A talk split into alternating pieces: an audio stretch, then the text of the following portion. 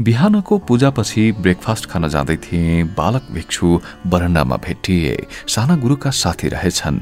कलेजी रङको लामा बेस लगाएका तातो पानी घर भएका गोरा राम्रा बालकका हातमा पिलिक पिलिक बत्ती बलिरहेका केही खेलाउन थिए। कसले दियो खेलाउन तपाईँलाई? मैले सोधे। याङछेन आनेले लाज मान्दा मान्दै भने उनले। ब्रेकफास्ट टेबलमा विदेशीहरूको छलफल चलिरहेको थियो। ती सबै यही विभिन्न घरमा बाँडिएर बस्थे। उनीहरू कुनै न कुनै किसिमले ध्यान र बुद्ध दर्शनको अध्ययनसँग जोडिएका थिए।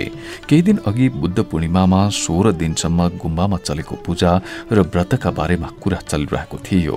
त्यतिखेर दिनभरि पूजा हुने रहेछ औँसीदेखि पूर्णिमासम्म नै। त्यस अवधिमा भिक्षुहरूले एक दिन छोडेर पानी र खाना खाने गर्दा रहेछन्। हिन्दू धर्मका कर्मकाण्डी कृत्यहरूसँग असहमत भएर शील समाधि र प्रज्ञा मार्फत मोक्षको बाटो खोजेका शास्ताको धर्ममा यस्ता पूजा र व्रत कसरी प्रवेश गरेछन् भनेर मैले अचम्म प्रकट गरे।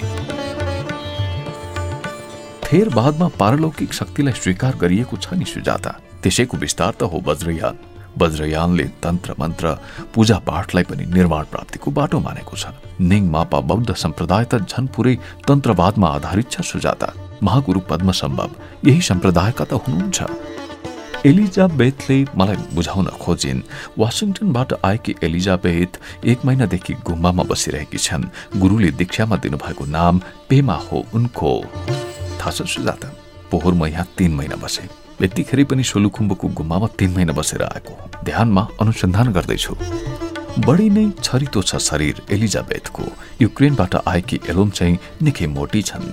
उनले पनि व्रत राखेकी थिइन्। अरे हुँदा खाँदाको जागिर छोडेर नेपाल आउँदा आमा निकै बेखुसी भएको कुरा गर्थिन्। सोभियत सङ्घको विघटनपछि हामीले निकै ठुलो अस्तव्यस्तता बिहोर्यौँ। उता जागिर पाउने पनि निकै गाह्रो छ सुझाता यतिखेर। तर मैले आमाको कुरा मतलब गरिनँ। आफ्नो मनको कुरा सुने। जागिरको पैसाले यो आनन्द कहाँ प्राप्त हुन्थ्यो सुजाता? यतिखेर लागिरहेछ। मैले जे गरेँ ठिक गरेँ। सिन्डी थिइन् अर्की भर्खरकी केटी। क्यालिफोर्नियाबाट अन्डर ग्रेजुएसन भर्खर सकेर ध्यान सिक्न बौद्ध आएको भन्थिन् गुम्बामा अस्ति मात्र आइपुगेकी रहेछन्। ब्रेकफास्ट खाँदै गर्दा आनी सुलक्षणाले सिन्डी र मलाई एक एकवटा स्याउ र खादा दिनुभयो। ल सुजाता। आज तिमी पनि साना अवतारी रिम्पोछेको दर्शन गर्न जाऊ। सिन्डीसँगै। तिमी आएको यति दिन भइसक्यो गुरुको आशीर्वाद लिन अझै बाँकी छ। गुम्बाको चौथो तलामा दक्षिण फर्केको बडेमाको कौशीको दायाँपट्टिको पल्लो कुनामा बुट्टे पहेँलो तिब्बती पर्दा हालेको ढोकाबाट छेरेपछि साना गुरुको बेडरुम आयो। छेउमै उनको पढ्ने कोठा थियो। बाहिर कौशीको झ्यालबाटी देखिन्थ्यो। बेडरुममा रेशमको पहेँलो तन्ना हालेको फराकिलो बेड थियो। एउटा कुनामा आनी सुलक्षणाको कोठामा मैले हेरेको चित्र पुस्तकमा पोताला दरबारभित्र दलाई लामा र अरू लामा गुरुहरू बस्ने कोठाको तस्बिर जस्ता लागेका थिए मलाई साना गुरुका कोठा भने। यहाँको सजावट कपडाको चर्को रातो र पहेँलो रङ बुट्टाहरू गलैँचाहरू फर्निचर सबै उस्तै उस्तै।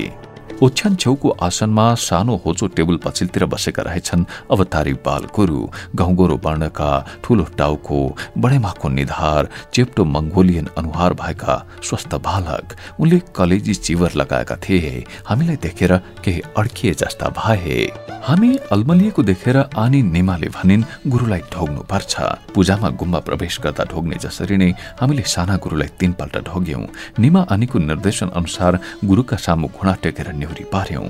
मैले उनका अगाडि टेबलमा स्याउ राखेँ र आफूले ल्याएको खादा हातमा दिएँ। अभ्यस्त हुँदा हुन् साना गुरु आफ्ना साना हातले खादा लगाइदिए मलाई पहेँलो रेशमी कपडाले मोडेको एउटा पातोले शिरमा छोए र काँसको सानो बटुकामा भएको कालो तिल जस्तो कुनै बीज प्रसाद भनेर दिए। सिन्डीले पनि मैले जस्तै गरिन्। आनी निमा बिड भएको पित्तलको तसला जस्तो पूजा पात्र कलभित्र धुपी सल्लाहको धुप सल्काएर भित्र बाहिर कोठा धुवाइरहेथिन्। त्यसले साना रिम्पोछेलाई तिब्बतीमा केही भनिन् र हामीलाई उनीसँग अङ्ग्रेजीमा प्रश्न गर्न अनुरोध गरिन्। निमा आनी अमेरिकामा जन्मेका गुरुलाई राम्रो अङ्ग्रेजी आउँछ भन्थिन्। गुम्बाका सबै आनीहरू आफ्ना साना रिम्पोछे फर र अङ्ग्रेजी बोल्छन् भनेर दङ्ग पर्थे nice to meet you Guruji. सिन्डीले भनिन्। एघार वर्षका साना गुरु अड्किएर बसे लाज माने जस्तो गरे केही भनेनन्। त्यसपछि हामी बाहिर निस्कियौँ। एकछिनपछि साना गुरु पनि कौशीमा निस्किए र एउटा खुट्टा लतार्दै हिँडिरहेका उनलाई देखेर म छक्का पारे। सोचिरहेथे यो उमेरमा यत्रो भारी जिम्मेवारी छ। बिहानैदेखि बेलुकासम्म पढ्नुपर्छ। ती साना केटा निसासिँदैनन् होला। आफ्नो आमा बाबुसँग बस्ने इच्छा हुन्न होला तिनको। खेल्दै कुद्दै गाउँ चाहेर हिँड्न मन हुँदैन होला। अनि सुलक्षणाले भन्नुभएको थियो अह उहाँ आफ्ना आमा बाबुको कुरै गर्नुहुन्न। नियास्रो नै लाग्दैन उहाँलाई। कहिलेकाहीँ तल चौरमा बल खेल्न निस्किनुहुन्छ बस त्यति हो। हामीसँगै कोठाबाट निस्केकी एउटा आनीले उत्साहित हुँदै साना गुरुको किम्बदन्ती सुनाइन्। थाहा छ दिदी अमेरिकामा जन्मनुभएका साना गुरुलाई स्कुल पठाउने बेलामा के भन्नुभएको थियो अरे उहाँले? म स्कुल जान्न। मेरो नेपालमा एउटा गुम्बा छ नागार्जुनमा। मेरा भिक्षुहरू छन्। मैले तिनको रेखदेख गर्नुपर्छ र म नेपाल नै जानुपर्छ। त्यस्तो भन्नुभएको थियो अरे। शरीर केटाकेटीको छ हेर्नुहोस् न। तर कुरा गराई बानी बेहोरा ज्ञान परिपक्व मान्छेको जस्तो छ साना गुरुको बरु उहाँकी आमा चाहिँ साह्रै पिर गर्नुहुन्छ हौ। केही समय अगाडि गुम्बामा पनि आउनु भएको थियो गुरुको आमा बुवा। निमाले मलाई हेर्दै भनिन् थाहा छ सुजाता उनीहरू अमेरिकाको लागि दलाई लामाका एम्बेसडर हुन् रे। दलाई लामाले यतिखेर आश्रय लिइरहेको भारतको धर्मशाला भन्ने ठाउँमा तिब्बतको पुरै राजनैतिक प्रशासनिक संरचना बनाइएको हुन्छ रे। त्यहाँ मन्त्रीदेखि राजदूतसम्म नियुक्त हुन्छन् रे। नियमित रूपमा निर्वाचन लगायतका राजनैतिक प्रक्रियाबाट पदाधिकारीहरू परिवर्तन पनि गरिन्छन् रे। कस्तो अनौठो। म छक्क परेर सुनिरहेथे।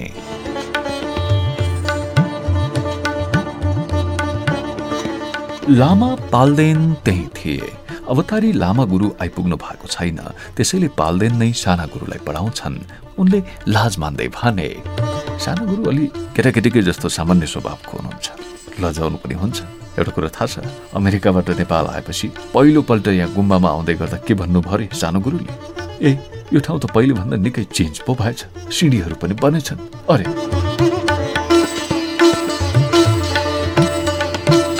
पाल्देनले बडो मुस्किलले नेपालीमा आफ्नो कुरा टुङ्ग्याए। बोलिसकेपछि ठुलै काम फत्ते गरे झैँ दङ्ग परेर हाँसे। बिहानको घाममा उनको दाहिने हातको सुनको मोटो ब्रासलेट टलक्क टल्कियो।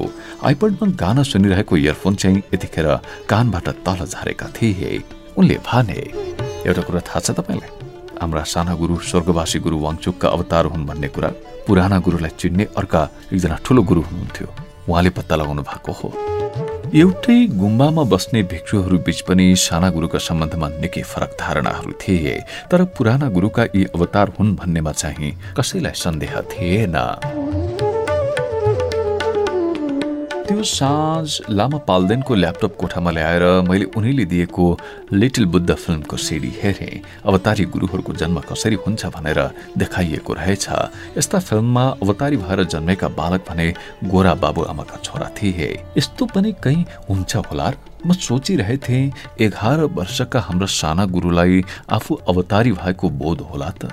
दुई सय सत्ताइसवटा शिलको पालना गर्छन् होला त यिनले।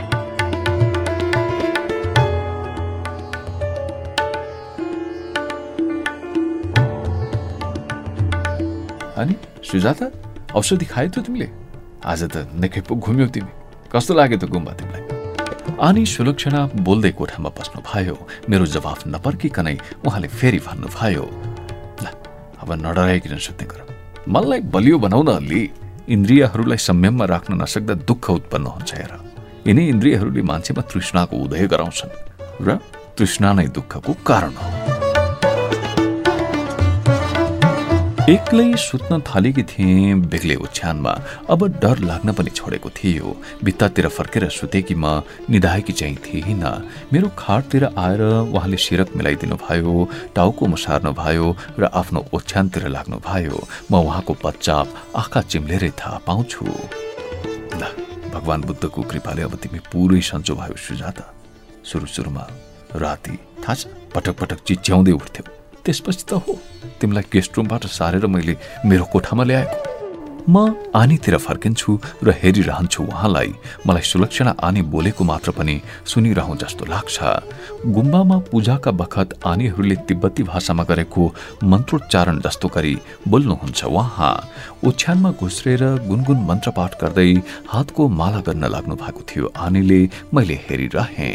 उहाँ सधैँ यसरी नै माला जप्नुहुन्छ। ओम माने पेमे हुम। यसरी जपिराख्यो भने के साँच्चै मनको इच्छा पूरा हुने होला? मनको इच्छा पूरा गर्ने भए मान्छे भिच्चो किन बन्छ? अनि सुलक्षणाका पनि नपुगेका इच्छा होलान् र। उहाँलाई हेरिरहँदा मलाई एक किसिमको सम्मोहन जस्तो अनुभव भयो। मालाका गेडा आनीले कतिचोटि गर्नुभएको नि टेबल माथिको सानो बट्टाभित्र जतनले माला राखेर मतिर हेर्नुभयो र उहाँले भन्नुभयो धम्मवतीसँग फोनमा कुरा भएको थियो आज सुजाता गुरु छोडेनले तिम्रो बारेमा सोध्नु भएको पनि छ अरे बुझ्यौ मैले आनीलाई छक्क परेर हेरिरहेँ म यहाँ आउनु अघिको कथा उहाँले नै सुनाउनु भएको थियो मलाई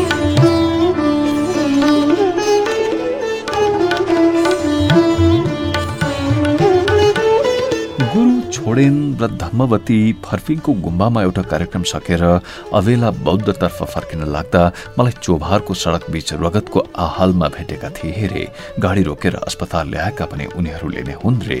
मेरो त होसै थिएन अरे जति सम्झन खोजे पनि जीवनको त्यस अवस्थाको भने पटक्कै बोध हुँदैन मलाई। केही दिन अस्पताल राखेपछि डाक्टरको सल्लाहले विश्रान्ति नामको एउटा मानसिक हेरचाह केन्द्रमा लगेर भर्ना गरेछन् उनीहरूले। तिमी त जोसँग पनि डराउँथ्यौ सुजाता त्यतिखेर। पटक्कै बोल्दिन्थ्यौ खालि रोइराख्थ्यौ। म पनि त आएको थिएँ तिमीलाई हेर्नु भनेर।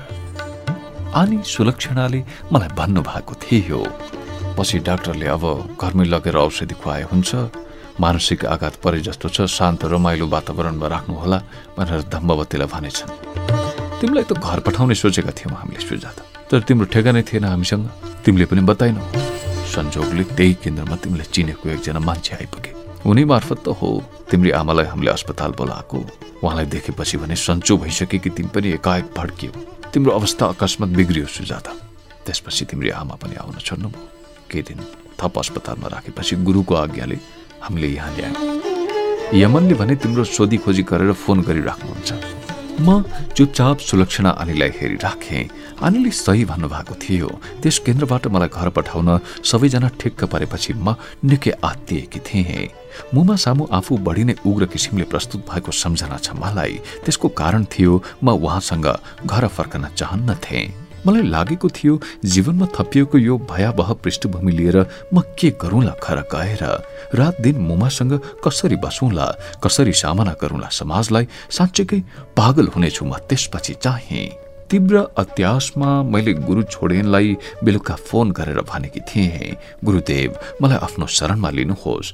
संसारतर्फ फर्केर जाने शक्ति र इच्छा मसँग छैन अब म कुनै हालतमा घर फर्कन चाहन्न। त्यसो गरे भने म समाप्त हुनेछु।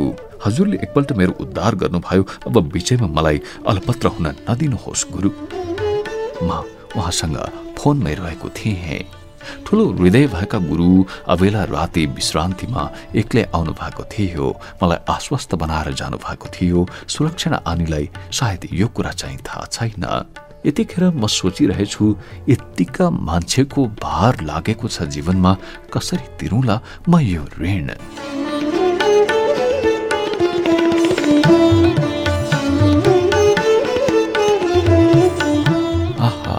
तिम्रो नाम त कस्तो राम्रो रहेछ सुजाता। बुद्ध परम्पराकै थाहा छ तिमीलाई। सुजाता को थिइन् ती उनै युवती थिइन् जसको हातको खिर ग्रहण गरेपछि कठोर तपस्याले गर्नुभएका भगवान बुद्धको कमजोर शरीरमा शक्ति आएको थियो र उहाँले बुद्धत्व प्राप्त गर्नुभएको थियो। आनीको स्वर मलाई कता कताबाट आए झैँ लागिरहेथ्यो लिटिल बुद्ध सिनेमा मस्तिष्कमा घुमिरहेको थियो। सोचे सायद आनी पनि मलाई मेरो पूर्व जन्मका कुराहरू बताउँदै हुनुहुन्छ। एउटा कुरा भन्नु सुजाता तिमीलाई अस्पतालमा देख्दा मलाई लागेको थियो धेरै समयदेखि म जान्दछु तिमीलाई। तिमीप्रति मेरो मनबाट प्रेम र करुणा आफै बगिरहेको थियो। हामी बुद्ध धर्मीहरू जन्म जन्मान्तरमा विश्वास गर्छौँ सुजाता। आफूले गरेका असल खराब कर्म अनुसार हाम्रो पुनर्भाव हुन्छ। जीवनमा हामीले आफ्नै कर्मको फल भोग्नुपर्छ भन्नुहुन्छ बुद्ध भगवान। तिमी जे जो भए पनि सही ठाउँमा आएकी छेउ सुजाता। चिन्ता नगरिकन यही बस्छ र धर्म कार्यमा मन लगाऊ आफ्नो वर्तमान र भविष्यलाई सुधार। इच्छा लागेमा सही समयमा गुरुबाट दीक्षा लिएर तिमी पनि आनी बनाउली केही समय आफूलाई स्थिर बनाऊ। आफ्नो घर परिवारमै जान मन हुन्छ भने पनि जाउले केही हतार छैन। तिमीलाई गुरु छोडेनको कृपा प्राप्त छ। बस्न चाहेसम्म तिमीलाई यहीँ राख्नु भन्नुभएको छ। आनीका कुराले मेरो मनमा मलम लगाए जस्तो हुन्छ। म बिस्तारै भन्छु। अनुभव भइरहेको छ। तपाईँको न्यानो काखमा तथागतको यो आँगनमा म धेरै कालदेखि छु अनि सम्भवतः भविष्यमा पनि कहीँ जाने छैन अनि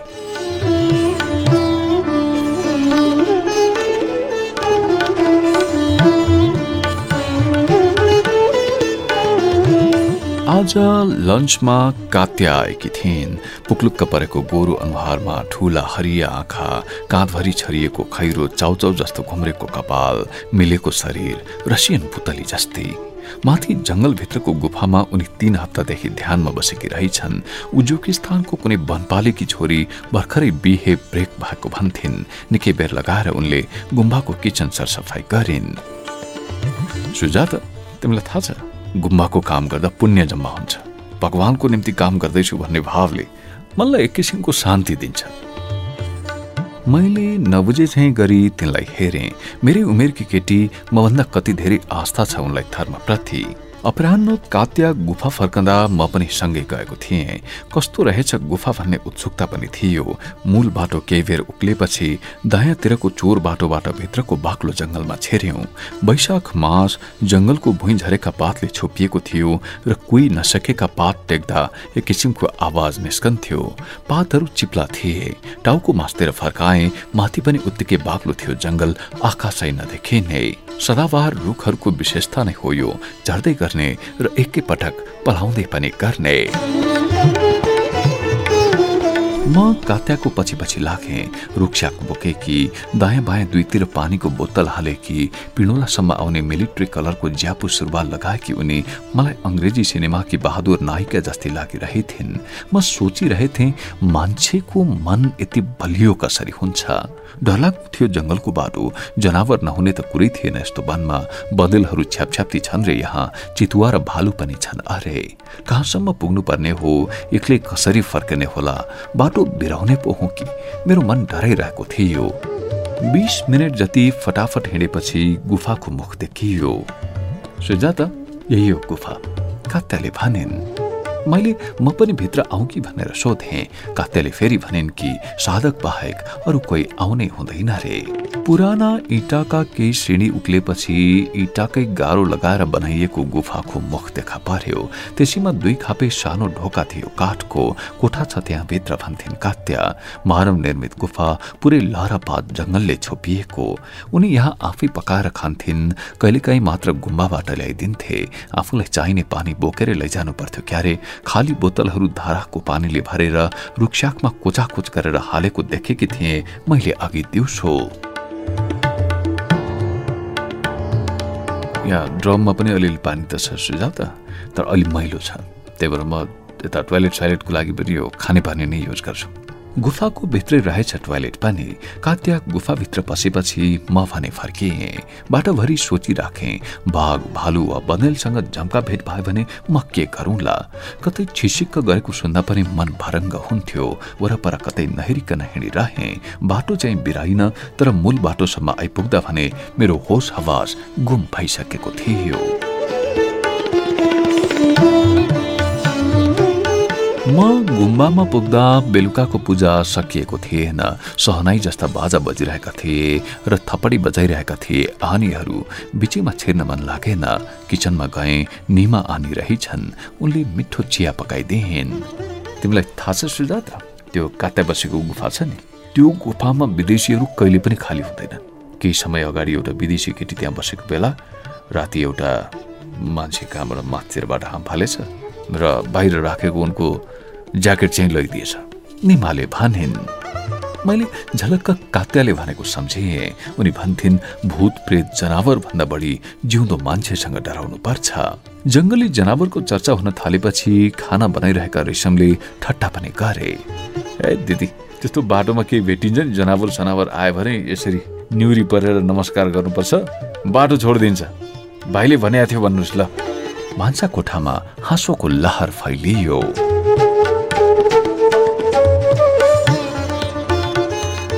राति सुत्ने बेलामा मैले आनी सुलक्षणालाई कात्याको कुरा सोधेँ।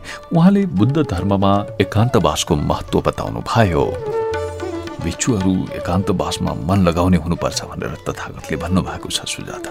तृष्णा जति छेण भयो उति डर लाग्दैन रे। जङ्गलमा एक्लै बस्दा पनि। आफूभित्रकै लोभ मोह राग द्वेष ईर्ष्या यी सबबाट भय पैदा हुन्छ भन्नुहुन्छ भगवान्। त्यसैले नै यहाँ विदेशीहरू वनभित्रको गुफामा बस्छन् र आफ्नो निर्भयताको परीक्षण गर्छन्। खै किन हो कुन्ने? हामी नेपालीको तुलनामा तिनीहरू चाहिँ पटक्कै डराउँदैनन् हेर अनि सुलक्षणाले थप्दै जानु भयो यो मध्यम निकायको भय भैरव शुद्धमा भगवान्ले यो सबैको राम्रो व्याख्या गर्नुभएको छ।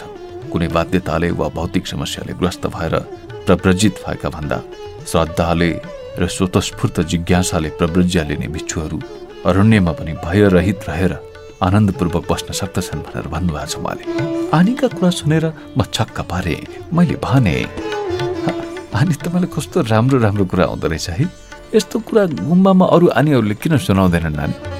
मेरो कुरा सुनेर आनी हाँस्नु भयो उहाँले भन्नुभयो मैले त आफै किताब पढेर जानेको कुरा तिमीलाई बताएको हुँ सुजाता। मेरो घरमा बाह्र दाईले बुद्ध धर्म सम्बन्धी किताब ल्याउनुहुन्थ्यो। नेपाली नेवारी अनि पाली भाषामा लेखिएका पुस्तक पढेको हुँदा मलाई अलिअलि त्यसको प्रभाव छ कि? ममा जस्तो लाग्छ। बौद्धबाट आएका केही ईर्ष्यालु मान्छे मलाई हिन यानीको भाषा बोलेको भनेर टिप्पणी पनि गर्छन्। तर मैले तिब्बती राम्ररी पढ्न सक्ने भनेको केही साधारण पेछा मात्रै हो।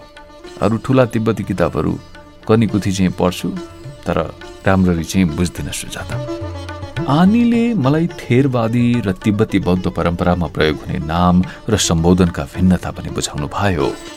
अब बुद्धले भारतवर्षमै बसेर त्यतिखेरको लोकभाषा पालीमा प्रवचन गर्नुभयो संस्कृतको पनि प्रयोग हुन्थ्यो त्यतिखेर। तिब्बतमा बुद्ध धर्मको प्रचार भारतवर्षकै बौद्ध सन्यासी गएर गरेका भए पनि स्थानीय तिब्बती भाषामै बुद्ध धर्मको राम्रो विकास हुन पुग्यो।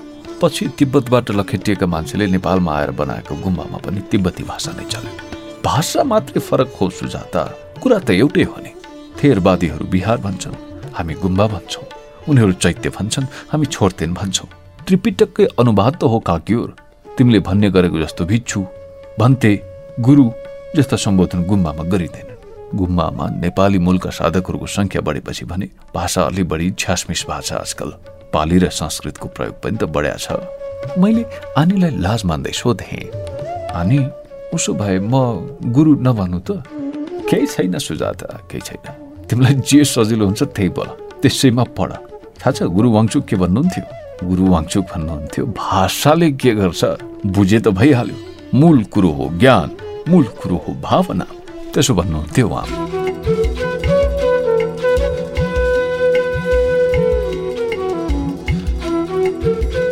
म सक्रिय भएको देखेर आनी सुरक्षणा अचेल खुसी हुनुहुन्छ।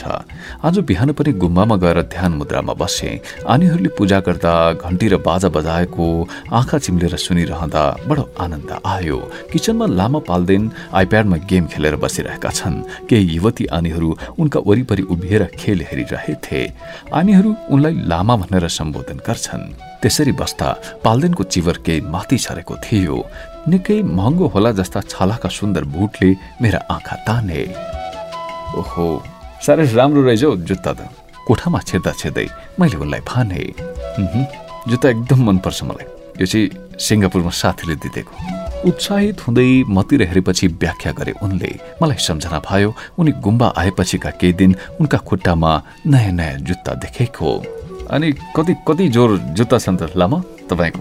मेरो यो प्रश्नमा भने उनले केही लाज माने पावरवाला चस्मा लगाएकी आनेले उनलाई जिस्क्याइन् भने सय जोर छ उसको जुत्ता। हिरो छ हिरो हाम्रो लामा। यसपालि पाल्देन पनि मजाले हाँसे।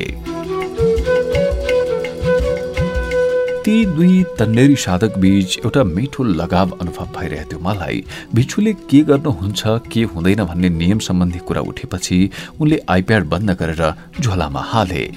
अब यो विनय पिटकमा लेखिएको सबै नियम आजको जमानामा पुरानो बेला जस्तो लागु त हुँदैन नै। यसो भनेर हाँसे पाल्दैन।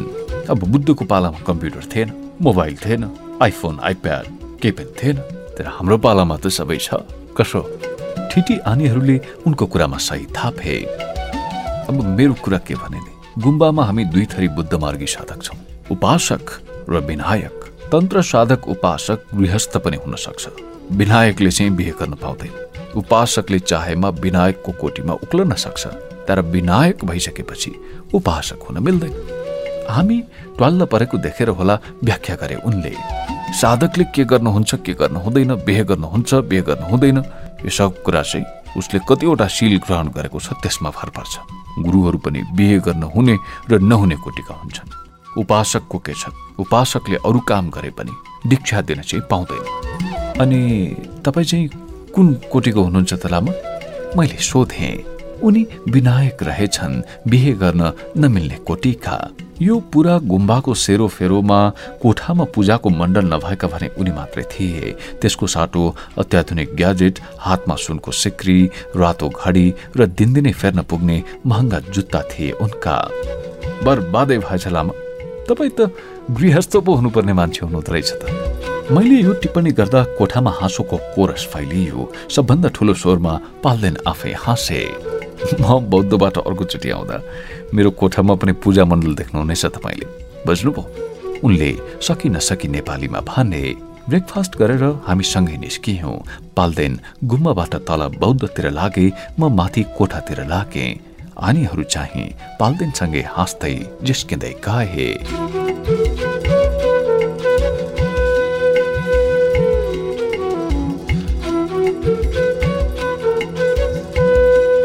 माथि कोठामा उक्लँदै गर्दा टिभी कोठामा गुनगुन सुनियो। आज शनिबार होइन भन्ने सम्झँदै ढोक्का धकेले टिभीमा सिनेमा चलिरहेको थियो। साना आनीहरू मग्न भएर हेरिरहेथे। केही नभनिकनै ढोका ढप्काइदिए र आफ्नो बाटो लागे। जीवनमा राग कति बलवान छ। त्यसैका कारण दुःखको संग्रह छ। कलेजी लुगामा बेरिएका यी नादान केटीहरूले कसरी जोगाउलन आफूलाई तृष्णाको ज्वार भाटाबाट? हिजो बेलुका मात्र पढेको कुरा सम्झिए। भिक्षुहरू शील सम्पन्न हुन कस्तो आचार व्यवहार गर्नुपर्छ भनेर लेखिएको थियो त्यहाँ।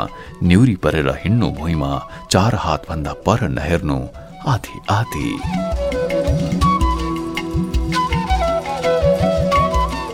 मध्य दिनको चर्को घाममा गुम्बाको प्राङ्गणमा निर्माण कार्य चलिरहेछ।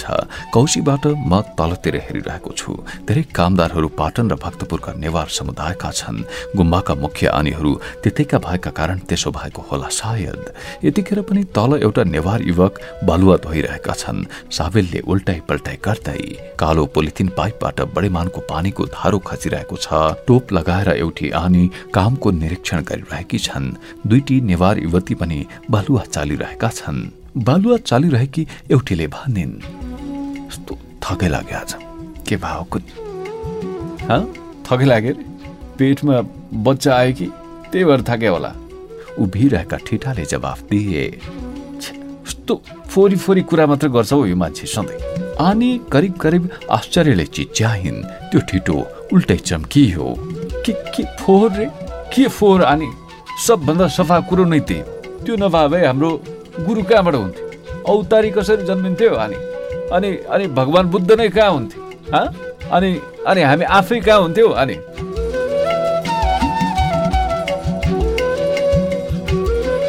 तिनीहरूका बीचमा यस्ता संवाद बाक्लै भइरहन्छन्।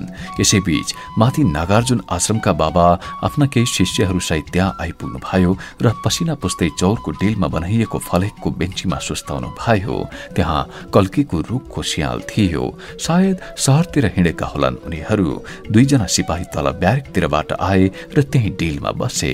उनीहरू सायद माथि जान हिँडेका होलान्। सिपाही देखेपछि चाहिँ मेरो मन यसै यसै अश्रद्धाले भरिन्छ। कोठामा पसे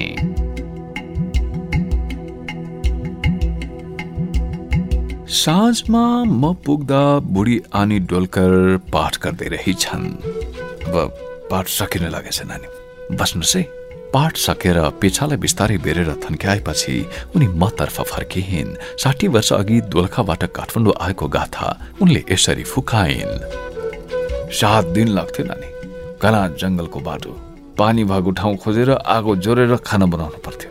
घर त कहाँको भेट्नु नानी? हामी राति आँपको रुख मुनि सुत्थ्यौँ खुट्टा दुखेर तपाईँको हेर्नुहोस् हिँड्नै सकिन्न थियो। सबै थोक डोकोमा बोकेर ल्याउने हो नि नानी। चामल भरियाला ढिँडोको पिठो नुन तेल जम्मै थोक। चिउरा कुट्थ्यौँ नानी हामी त घरमा। काठमाडौँ आउँदा। हामी केटकेटी हुँदा चाहिँ खुब रमाइलो लाग्थ्यो फेरि। उनको अनुहारमा त्यतिखेर म घरको चहल पहलको रमाइलो देखिरहेथेँ। पाटनदेखि यहाँसम्म त हामी हिँडेरै आउजाउ गर्थ्यौँ त्यतिखेर। गुरु पनि त हिँड्नुहुन्थ्यो। राणाहरूको चाहिँ आफ्नो केही मोटर पनि थियो बग्गी पनि चढ्थ्यो उनीहरू त। अनि त्यहाँ स्वयम्भूमा चाहिँ मेरो ठुलो भएको सानो चिया पसल थियो। उहाँको गुम्बाहरूमा पनि सम्पर्क के नानी? उहाँले नै हो। नानी त गुम्बामा आनी बस्नुपर्छ भनेर सबभन्दा पहिलो भनेको। एकपल्ट ठुलो बाले म सानो हुँदा यहाँ गुरुलाई देखाउनु पनि ल्याउनु भएको थियो। पछिल्लो पालि म यहाँ आनी बन्न आउँदा चाहिँ ठुलो बा विधि पनि सक्नु भएको थियो। तर आउन त आइयो। त्यतिखेर म यस्तो थिएँ हेर्नुहोस् त नानी। डोलकरले सिरानी मुनिबाट रातो रङको मनी ब्याग निकालिन् र त्यहाँ घुसारेको पासपोर्ट साइजको ब्ल्याक एन्ड व्हाइट फोटो मलाई देखाइन्। आनी बनिसकेपछिको तस्बिर रहेछ। कपाल खौरिएको थियो तर बेपत्ते राम्री थिइन् ती ठिठी। कस्तो कस्तो राम्री हुनुहुँदो रहेछ त अनि तपाईँ अनि त नानी अहिले यो आफ्नै मुख ऐनामा हेर्दा त म त्यही मान्छे हो र भनेर पत्यारै लाग्दैन भने। गुरुले त्यतिखेर मलाई हेरेपछि निकै राम्री तरुनी देखेर होला भन्नुभएको थियो कि नानी? धर्ममा लाग्छु भनेर त आयो धेरै राम्रो मन गर्यो तर तिमीलाई धर्ममा लाग्न गाह्रो हुन्छ कि? केही समय नियमहरू गर्दै गर पाप पखालिँदै जान्छ पछि सक्यो भने धर्ममा लाग्नु सकेन भने पनि केही बिग्रिँदैन। भनेर भन्नुभएको थियो क्या गुरुले नानी? चार वर्षसम्म त कम त मेहनत गरेँ मैले। हात अघिल्तिर फैलाएर लम्तन्न पर्दै उठ्दै गरी चार लाखपल्ट ढोक्यो होला भगवान्लाई देख्नुभयो होला नि नानीले पनि स्वयम्भूतिर लामाहरूले ढोकेको। सुरुमा बिहान दुई सय बेलुका दुई सयपल्ट मात्र ढोक्न सक्थे पछि पछि त चार चार सयपल्ट एकै दिनमा। जिउ त नानी थिल्लै थियो हेर्नुहोस्। त्यति नै जब गर्थेँ फेरि। चार वर्षपछि के भन्नुभयो गुरुले थाहा छ? अब भने तिमीलाई कसैले पनि डगाउन सक्दैन भन्नुभयो। उहाँले नै हो मलाई आनी बनाउनु भएको। चौबिस वर्षको थिएँ म त्यतिखेर। एक वर्ष पहिले आनीको लुगा सिलाएर पनि राखेको थिएँ। अहिले जस्तो कहाँ थियो र नानी। बजारमा कलेजी रङको कपडा किन्नु पनि पाउँथेन। सेतो कपडा किनेर त्यसलाई रङ्गियाएको गुरुले मलाई आनी बनाउनु चाहिँ बुद्ध पूर्णिमाको दिन छान्नु भएको थियो। मेरो कपडा लिएर गुरुले मन्त्रले फुकिदिनु भयो अनि जलले सेसन गरिदिनु भयो। अनि आनीहरूको अघिल्तिर गुरुले कैँचीले तिनपल्ट च्याइ च्याइ पारेर काटिदिनु भयो मेरो कपाल। ओहो कम त बाग्लो थियो त नानी मेरो कपाल। कालो न कालो कम्मरभन्दा तल आउँथ्यो। काटेको कपाल नाङ्लोमा थापेको थिएँ नानी मैले। कति राम्रो कपाल भनेर गुरु वाङचुकको मुखबाट पनि निस्किएको थिएँ त्यतिखेर। त्यो वचन अहिले पनि मेरो कानमा आइरहेको छ कि नानी। डोलकर केही भावुक बनिन्। त्यो कपाल पछि उनले नमो बुद्ध जाँदा चढाएकी रहेछन्। मुरु टाउको होइन? र गुरुले दिनुभएको नयाँ लुगा लगाएर मैले गुरुलाई दस रुपियाँ र त्यहाँ बसेको पाँचजना आनीहरूलाई चाहिँ पाँच पाँच रुपियाँ दक्षिणा हालेको। त्यतिखेर धेरै नै थियो नि त्यो पैसा नानी। कहिलेदेखि जोगाएर राखेको? अनि तिब्बती चिया बनाएर ल्यायो सबैलाई बाँड्यो। मलाई गुरु आफैले आनी भएपछि पालना गर्नुपर्ने अष्टशीलको शिक्षा पनि दिनुभएको थियो। एउटा लामाको प्रसङ्ग निकाल्दा भने डोलकर निकै भावुक भइन्। स्वयम्भूको बिहारमा बस्ने एउटा लामा यता निकै आउँथ्यो नानी त्यतिखेर। उसले मलाई त्यहीँ स्वयम्भू जाँदा देखेको पनि थियो भागु भन्थ्यो। सुरुमा त रिस पनि उठ्यो होइन? पछि पछि चाहिँ ऊ मलाई राम्रै लाग्न थाल्यो है। अनि एकछिनसम्म केही पनि बोलिनन्। पछि धेरै सोचे नानी। घरिघरि लाग्छ उसँग बिहे भएको भए मेरो भरिपूर्ण गृहस्थी हुन्थ्यो। पनाति पनातिना पनि भइसक्थ्यो होला। तर कुनै किन हो मैले त्यो त्यो बाटो चाहिँ छोडेँ मैले। गुरुको सङ्गत छोडेर मलाई कुनै मान्छेसँग जिन्दगी बिताउन सकेला जस्तो लागेन नानी। गुरुले त भन्नुभएको थियो मलाई जान्छु भने जाऊ तर मैले पनि भने हजुरलाई छोडेर कहीँ पनि जान्न गुरु। भनेपछि चस्माभित्र गुरुका आँखा आँसुले भरिएको देखे देखेँ नानी मैले पनि गुरुको म प्रतिको त्यो मायाकै भरमा मैले सबै जिन्दगी काटेँ। आनीको स्वर केही काँपे काँपे जस्तो लाग्यो। सोचे गुरुको सम्झनाले होला। त्यसको केही समयपछि त गुम्बामा मैले नै सेवा गर्नुपर्थ्यो गुरुको। पूजा सामान बनाउने खाना बनाउने खुवाउने टाइममा औषधि खुवाउने सुताउने जम्मै मेरै जिम्मा थियो। प्रेसर थियो नि त गुरुलाई। सुगर पनि थियो। अनि फेरि हाम्रो गुरुमा बौद्धमै बस्ने। त्यसैले गर्दा म पूजापाठमा त्यति लाग्न पनि नपाउने कि नानी? आनी पुराना कुराहरू सम्झी सम्झी बोलिराखेकी थिइन्। म भइन भने त नानी नियाश्री गुरु पनि। बिरामी भएको बेला तिमी मलाई छोडेर कहीँ पनि नजाऊ है डोलकर भनेर भनिराख्ने कि? अनि आफू काम गर्न नसक्ने हुँदा पनि म उहाँकै छेउमा बस्दिरहेको उहाँ छटपटाउँदा हातगोडामा बिस्तारै बिस्तारै तेल मालिस गरिदिन्थेँ अनि बल्ल निधाउनुहुन्थ्यो। हुन त गुम्बामा कति मान्छे थियो। गुरुसँग म नजिकै बसेको मन नपराउने। मेरो पछाडि त्यो कुरा पनि काट्थ्यो अरे तर त्यसले मलाई के फरक परेन नानी। गुरुको खुसी नै मेरो खुसी त हो नि। हो कि होइन नानी? हाम्रो गुरु बित्नु हुँदा त म पचहत्तर वर्षको थिएँ। मभन्दा दस वर्ष जेठो हुनुहुन्थ्यो वाङचुक गुरु। त्यसपछि निकै बेरसम्म चुप लागिन् डोलकर अनि बल्ल बोलिन् तर सबै गुरु त कहाँ एकै किसिमका हुन्थ्यो र नानी? सुनको भाँडामा ल्याएको चिया खाने गुरु पनि छन्। आफै कप उचालेर पनि खाँदैन कति त। अर्काले उचालेर मुखैमा पुर्याइदिनु पर्ने अझ मैले उतिखेर भेटेको एउटा गुरुको कुरा सुन्नुभयो भने त तपाईँ छक्कै पर्नुहुन्छ नानी। एक दिन होइन स्वयम्बु जाँदै थिएँ हिँडेर चिपर लगाएका लामाहरूको लस्करै आइरहेको देखेँ कि परैबाट। अनि बाटोमा यसो छेउ लागेर हेरिरहे एकजना लामा चाहिँ घोडा चढाइरहेछन् अरू हिँडिराखेको। अनि मलाई त्यो बाटो काटेर गइसकेपछि उनीहरू अलि अगाडि बाटो छेउमा गएर अडियो अनि हेर्छु घोडामा बसेको लामालाई उनीहरूले एकदम सावधानी साथ बोकेर तल झारे होइन? अनि तल उर्लेका घोडा चढीहरूलाई दुईजना लामाले अघि अघि लगाएर जङ्गलको एउटा छेउमा लग्यो। अरू चाहिँ वरै पर्खेर बस्यो होइन? एकजनाले काखी मुनि बेरेको गलैँचा यसो छेउको पारेर भुइँमा उछ्याएको देखेँ। अब ती घोडा चढी पनि त्यही गलैँचामा टुक्रुक्क बसेर भित्रतिर फर्केर बसिरहेको थिएँ अब के के गरेँ? मैले त्यति राम्रोसँग मेस पनि पाइनँ। उनी उठेपछि चाहिँ गलैँचा बेरेर उसलाई अघि लगाएर सबैजना फर्केर हिँडे त्यहाँबाट। अनि फेरि उसरी नै घोडा चढाएर बाटो लाग्यो कि उनीहरू? के गरेछन्? भनेर त्यहाँ पुगेर हेरेको त नानी। ठुलो न ठुलो रिम्पोचे अरे क्या त्यो फेरि तिब्बतबाट आएको। फर्पिङमा केही दिन बसेर स्वयम्भू बिहार हुँदै बौद्ध जान लाग्यो अरे। बाटोमा पिसाब पो फेर्न रोकेर रहेछ नानी। उसले पिसाब फेराउन गलाइ ओछ्याएको भन्ने सुनेर मलाई कल त पत्तै नसक्नु भयो त। आफ्नै आँखाले देखेको नानी ल। त्यस्तो पनि रिम्पो छ अनि फेरि यता हेर्नुहोस् त हाम्रो गुरु पनि रिम्पो छ आनी डोलकर कहाँबाट निस्किएर गुम्बातिर उक्लिँदै गर्दा म मान्छेको जीवनमा आइपर्ने संयोगहरूको तारतम्य कसरी बन्छ भनेर सोचिरहेथे। माथिबाट अर्की वृद्ध आनी तल ओर्लिँदै थिइन्। अनि तपाईँ घर उतै होइन? मैले नजिकै पाखाको चिटिक्क परेको भुइँतले घर देखाएँ। हो नि नानी पहिले उफ त्यो तल बस्दै गहिरामा त्यसपछि माथि फेरि गुम्बातिर गएँ। अहिले चाहिँ यहाँ बस्छ नानी। घर सरेको सरै छ के अरे? यो शरीर चाहिँ सरेको छैन अझै। तर चिठी भने आइसक्यो है नानी। उनी सेतो ठुटे कपाल कन्याउन थालिन् र मुजा परेको अनुहार अझै मुजा पारेर हाँस्न थालिन्। बाटामा सानी आनी विमलीसँग भेट भयो।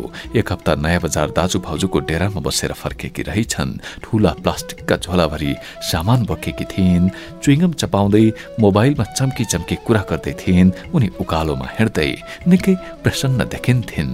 माथि उक्लँदा देखे टिभी कोठामा आनी डेचेन र केही ठिटी आनीहरू सिनेमा हेरिरहेका रहेछन्।